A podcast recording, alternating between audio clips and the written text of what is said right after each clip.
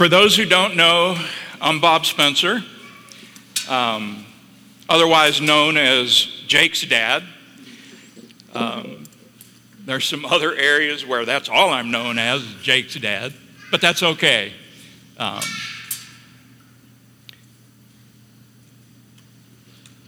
back in 1981, I don't know how many of you can remember that year, um, my wife got saved. She gave her life to the Lord, and it was glorious, and all I knew was I didn't want to hear about it. Um, I was raised a heathen. Um, we didn't go, go to church. The only time we went to church was if I was staying at my grandmother's house and she would take me. Or the only other time would be when my dad wanted to play on the church softball team and he had to go to that church to be able to play. So we'd go to that church. Um, but other than that, I had no church upbringing. And um, so in 81, Diane got saved, and she honored my request that I didn't want to hear about it. Um, I was glad she got what she needed, and I was just fine without all that. And lo and behold, a year later, I got saved just gloriously out of nowhere. Um, the only thing I found out later was the cause of it was because Diane told me that when I was sleeping, she'd lay hands and pray on me. I told her that was cheating, but. So I got saved in 1982, didn't know anything about the Bible. The only thing I knew was there was this guy named Jesus and there was God, and that's all I knew. And so, like, by the end of the first week after giving my life to the Lord, I had read the whole New Testament. I was so hungry. I wanted to know everything there was about this God that I just committed my life to. By the end of the first month, I'd read the whole Bible. And constantly I was saying to Diane, Did you know this? But what about this? And like, are we tithing? Well, no. Well, we need to be tithing. And just everything I could find in the Bible, I wanted to know about. I'm constantly barraging her with questions. And of course, most of it, I would say, Did you know? And she'd go, Yeah, I know. She had been there. Um, but I was just hungry to get to know this God who I had given my life to. And so that was how I started out my walk with God. So this morning, I want to talk to y'all about knowing God in the scriptures. He's everywhere in there. Um, now, this is going to be more like a teaching than a preaching, so hopefully you won't get too bored. But we are going to be talking about the Word of God, so how can you get bored, right? So let me start just by praying, calming myself. It's been years since I've stood before a body of believers and preached the word or taught the word. Um, so, yeah, I'm a little nervous. Um, so let's pray. Lord, first of all, I pray that you'd take the nervousness away from me. Um, I know that you're here. You said you would never leave us or forsake us. So we know that you are here this morning. And you have a plan and a purpose for this morning. Uh, amid all the chaos of trying to get set up, you were here and you had a plan. And you have a plan for the rest of this morning. So I pray, Lord, as we look into your word to see how we can experience you, we know that you're going to show up, be here, and speak to each one of our hearts. So I pray for each person here that as the word goes out, that the word would accomplish everything you set it out to do in each one of our lives. And we do want to lift up Jake to you, pray for healing in his physical body, and all other people in our community of believers here, that you touch each one that needs a touch. In Jesus' name, amen. So, everywhere that we look in the Bible, it tells us about God. Um, it tells us who he is. You know, if we would look at his names, just look at all of his names in the Bible. That will tell you who he is. He's Jehovah Jireh, he's Jehovah Rapha, he's Jehovah Nisi, he's, he's all these things. And um, so I would encourage you, look up those names, find out what they mean, and that'll help you to find out more about who God is for you. You know, this isn't just words and names, this is who God is for each one of us individually. Um, it's all, it also tells us in the Word how He does things. It tells us how He shows Himself to people. And then the other thing that the Bible shows us is all the ways that we can experience God in our lives. There's so many ways we can experience God in our own individual lives according to His purposes. So, I'm going to list a few of the ways here. This isn't all inclusive. Uh, there's any way God wants to, He can show Himself to you. But these are some ways in the in the Bible that uh, He shows us ways we can experience Him for our own lives. So we can seek Him in the Scriptures, we can love and worship Him, we can pray to Him, we can experience Him by waiting on Him, by obeying Him, by trusting Him, and by fearing Him. So, and this is all stuff that's in the ADJ book. And so, you know, if you've not gotten the book and you want to, we've got some available out here. And if you're in a life group, you're going to be able to experience the book in the life group. We're going to be preaching through it here, but you don't have to have the book uh, for what we're preaching on Sunday mornings or what we're doing in life group. You don't have to have the book, okay? But it's a great guide. Love the book. Okay, so I'm going to run through those again. And this is what we're going to be talking about. We can seek God in the scriptures, we can experience Him by loving and worshiping Him, pray to Him, wait on Him, obey Him, trust Him, and fear Him. So we're going to focus on those things today. Um, so, first of all, I just want to establish we know that the writers of the New Testament were experienced in the scriptures because they reference them in the New Testament writings. Um, in fact, they were referenced in the New Testament from the Old Testament 283 times. Now, I have to say, I didn't go through and read all those 283. I didn't count them, okay? I'm just trusting on Wikipedia here. So, that's how many they say. So, an example would be in Ephesians 5. Um, Paul wrote, talking about husbands and wives as it relates to the marriage of Christ and the church. And in verse 31, he says, For this reason, a man shall leave his father and mother and be joined to his wife, and the two shall become one flesh. So in that verse, he's quoting Genesis 2:24. So that shows that he knew the Old Testament and he understood God's plan for marriage from that Old Testament scripture.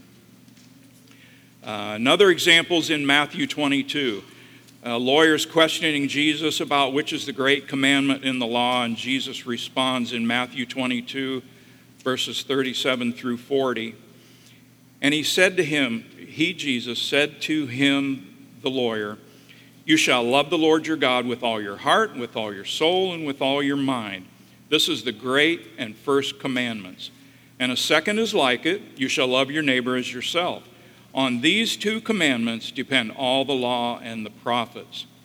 So, what he was doing there was referencing Deuteronomy 6 5 and Leviticus 19 18. So, again, the New Testament scriptures are referring back to the Old Testament. So that's important. And that's just a couple of examples. And I would encourage you, you can go to Wikipedia and look at all those verses and see how they correlate the Old Testament and the New Testament. So, there's no teaching or preaching that's worth its salt if you don't have a way of applying it to your lives. So, this is what I want to do this morning is to look at some of the application for how we can experience God in our own lives by looking for him in the Bible. So, number 1, seek him in the scriptures. Uh, Jeremiah 29 13 says, And you will seek me and find me when you search with me for all your heart, with all your heart. And then in Acts 17, verses 27 and 28, it says, So that you should seek the Lord in the hope that they might grope for him and find him, though he is not far from each one of us. For in him we live and move and have our being. So both of those verses there talk about seek and find. So if we'll go in the scriptures and we'll seek God, we'll find him. No matter how far he seems to be from us. I mean, how many of you in the middle of the night have gotten up and you're going for a light switch? You can't see it, and so you're, you're just kind of rubbing on the wall looking for the light switch. Well, that's what he's talking about here. Even when we don't know that God is right there, if we'll just seek Him, if we'll grope for Him, if we'll just feel lost and just be seeking and groping and searching, what does it promise? We'll find Him. Okay, number two. The second way that we can experience God in the scriptures is to love and worship Him. So we already talked about Matthew 22 37 and the great commandment to love the Lord. But let's look at another one in Psalm 95, verse 6. And I'd encourage you to read this whole psalm, Psalm 95. It's awesome. Uh, but verse 6 says, O come, let us worship and bow down. Let us kneel before the Lord our Maker. And if you read that whole psalm, you'll find that it's a call to worship and obedience. He wants us to worship Him. In uh, John chapter 4, verse 23, it says, But the hour is now coming, and now is, when the true worshipers will worship the Father in spirit and truth for the Father is seeking such to worship him. You know, one of the things that I really appreciate about our church is the fact that Alex and Crystal come on Sunday morning and they are prepared. They don't just have a list of songs and they're going to play through those songs and then they're done. That's not what they come here to do. They come with hearts to lead us to truly worship God. That's how we're going to find God. We have to worship Him and love Him. Okay, number three, we need to pray to Him to experience Him. In Matthew chapter 6, verse 6, and y'all, this is there's a lot of scripture in this teaching, so just be ready. Matthew 6 6, but you, when you pray, go into your room. And in the King James Version, it says, go into your closet. You know, before we got called to go on the mission field, I was working at a place called California Closets. I don't know if you've ever heard of it or not, but California Closets makes custom closets. Now, how, how bad do you need a custom closet? But I'll tell you what, this company made some money. But I can remember we would go in and we would customize a closet the size of our bedroom. And you go in there and there's just there's shelves and there's drawers and there's rods and I mean it's beautiful and it's amazing. But you know what? You don't have to have a closet like that to go in and pray to God.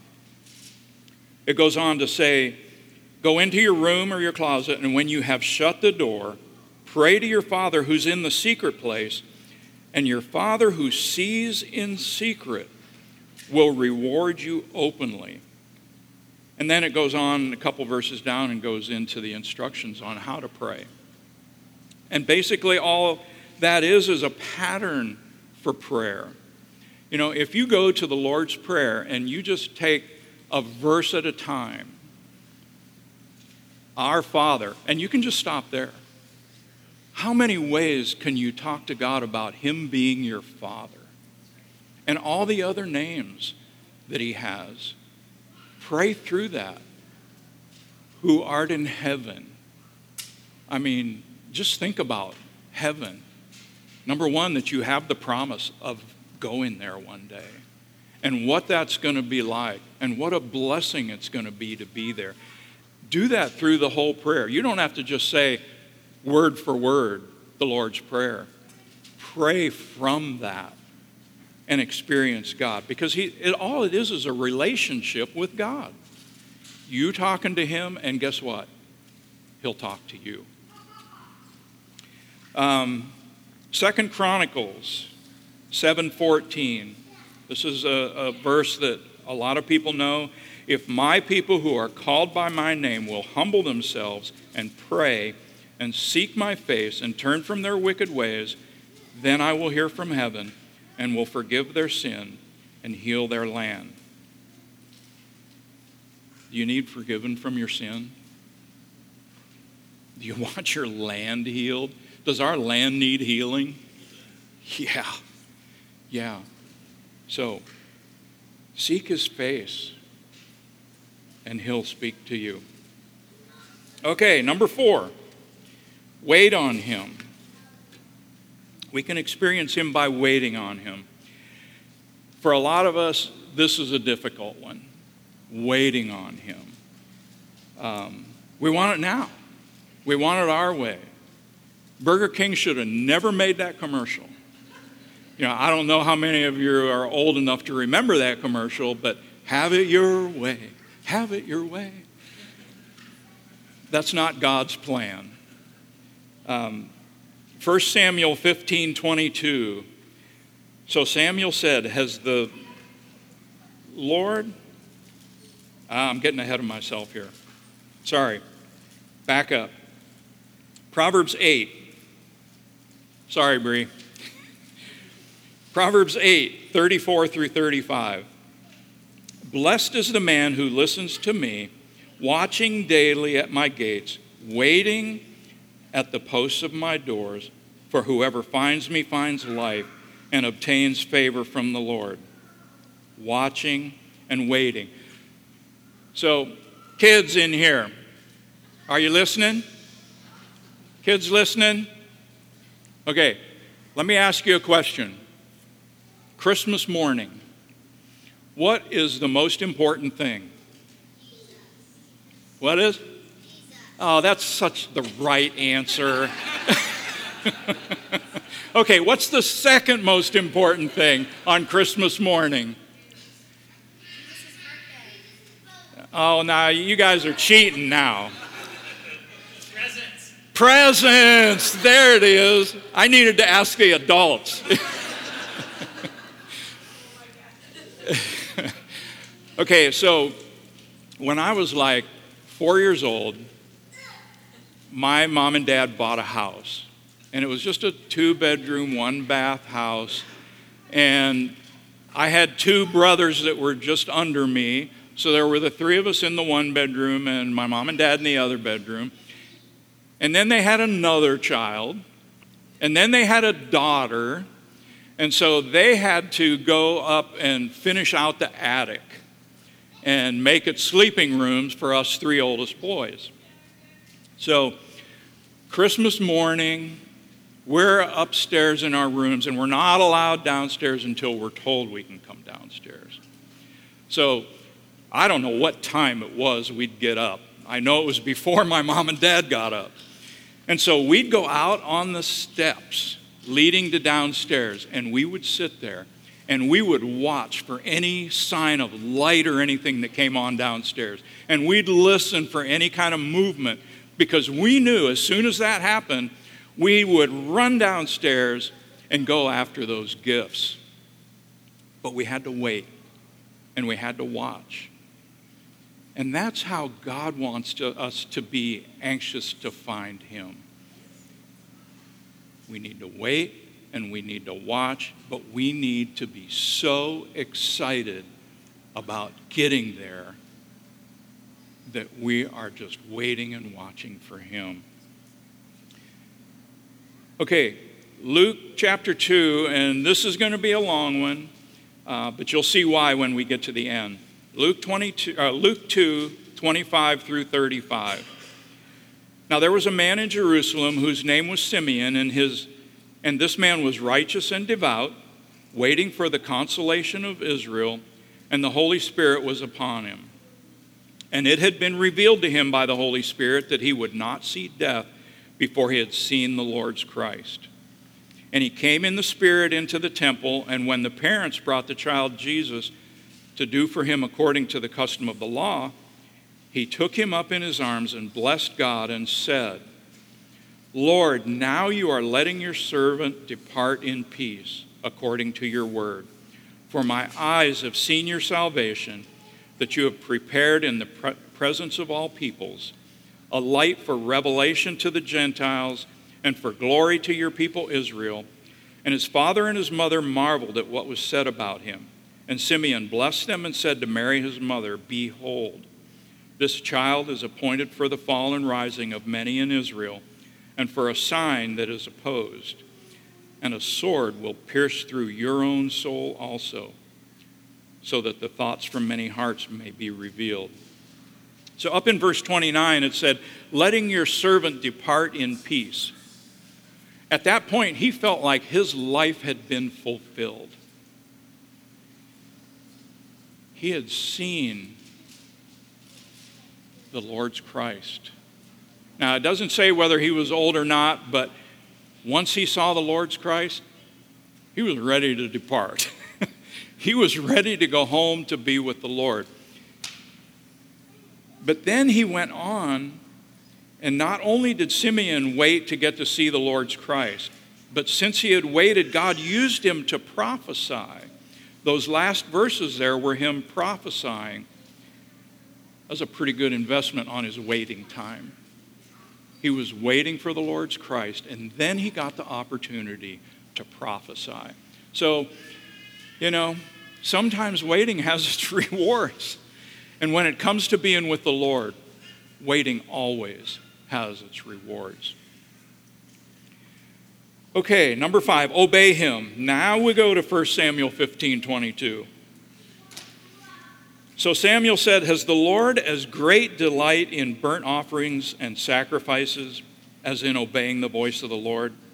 Behold, to obey is better than sacrifice, and to heed than the fat of rams. And then 1 John 5 2 and 3 says, By this we know that we love the children of God, when we love God and keep his commandments. For this is the love of God, that we keep his commandments, and his commandments are not burdensome. How many of you ever felt like a command from God was burdensome? I don't know about y'all. Eh, I've got a lot of testimonies to give, okay, in, in the message. I have been giving. Um, some are old, some are more recent. This particular one, um, back in 1978, I think, or seven, we bought our first house. Um, it cost us incredibly, it was like $25,000. I know you guys can't even relate to that, but um, so we bought that house. We lived in it like three years, and then I got a job opportunity in Texas. And so we sold that house. We made $10,000. I mean, we thought we were in high cotton. $10,000. Now you can't even pay your closing costs with that. But um, so we moved to Texas and we got saved, and we're in this little church, and this church was just exploding. Um, it, was a, it had been a Baptist church, and then it kind of went charismatic, and the place was just exploding. So we're in this little building, and I mean, it was like we would have six seats in a row, and there would be like 10 people in those seats. It was so crowded. People were sitting in the windowsills, people were standing in the aisles, they're standing in the foyer. We were just busting at the seams. So this one Sunday morning, we're having this fundraising service to raise money for a new building and to buy land. So I, you know, we were standing up and giving, giving our pledge, and so I stood up and said, We'll give a $1,000. And man, I thought, we're something. And we're giving a $1,000. And so, you know, everybody would clap, and then you'd sit back down, and then the next person would get up. And I sat down, and right away I knew, now, that's not going to work. I felt like God told me, you need to give it all. Give the 10,000. Said, but God, we need to buy a house. And if we don't have this $10,000, we don't have a down payment, we can't pay closing costs, we can't give this $10,000. Obey me. Obey me. So I looked over at Diane. She goes, I know, we're supposed to give it all. I, she already knew. So I stood back up and I said, You know what? God says we're supposed to give all that we have, and that's $10,000. That was hard to obey God because we didn't know what we would do. We had, we had no way to buy a house if we gave that $10,000. Within six months, we owned a home. God did it. God took care of it. We didn't need that $10,000. And it was a four bedroom, two bath, cute little cul de sac in a subdivision. It was an awesome place, more than we probably could have done if we'd have had that $10,000. It was just incredible. But sometimes it's hard to obey God. Sometimes in our flesh, we don't want to. But you know what? If we'll obey Him, He'll make Himself known. All right, next one trust Him. Proverbs 3, verses 5 and 6. Trust in the Lord with all your heart and lean not on your own understanding. In all your ways acknowledge Him, and He shall direct your path. Which would be better, trusting in your own understanding or trusting in God?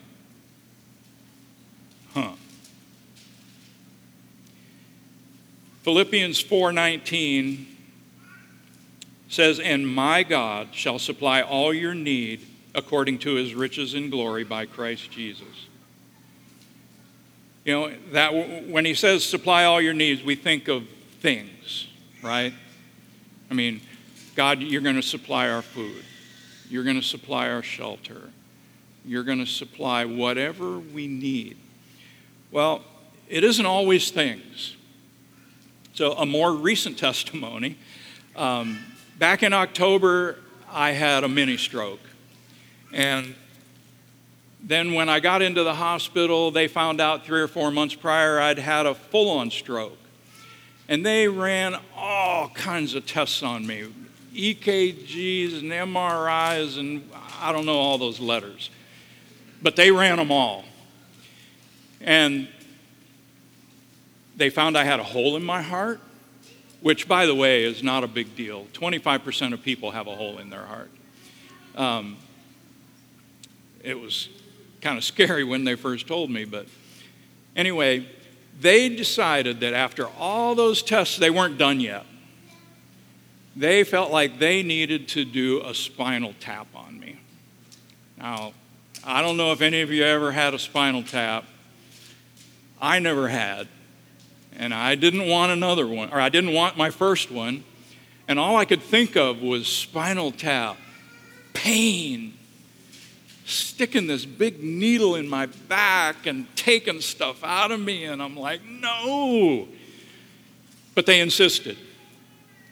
So I got to say, I was afraid. I mean, I didn't know what it could do to you, but I, it just didn't seem to me like it could be good. So they carry me back to this room. Diane couldn't go back with me. I'm scared, I'm nervous, I'm worried.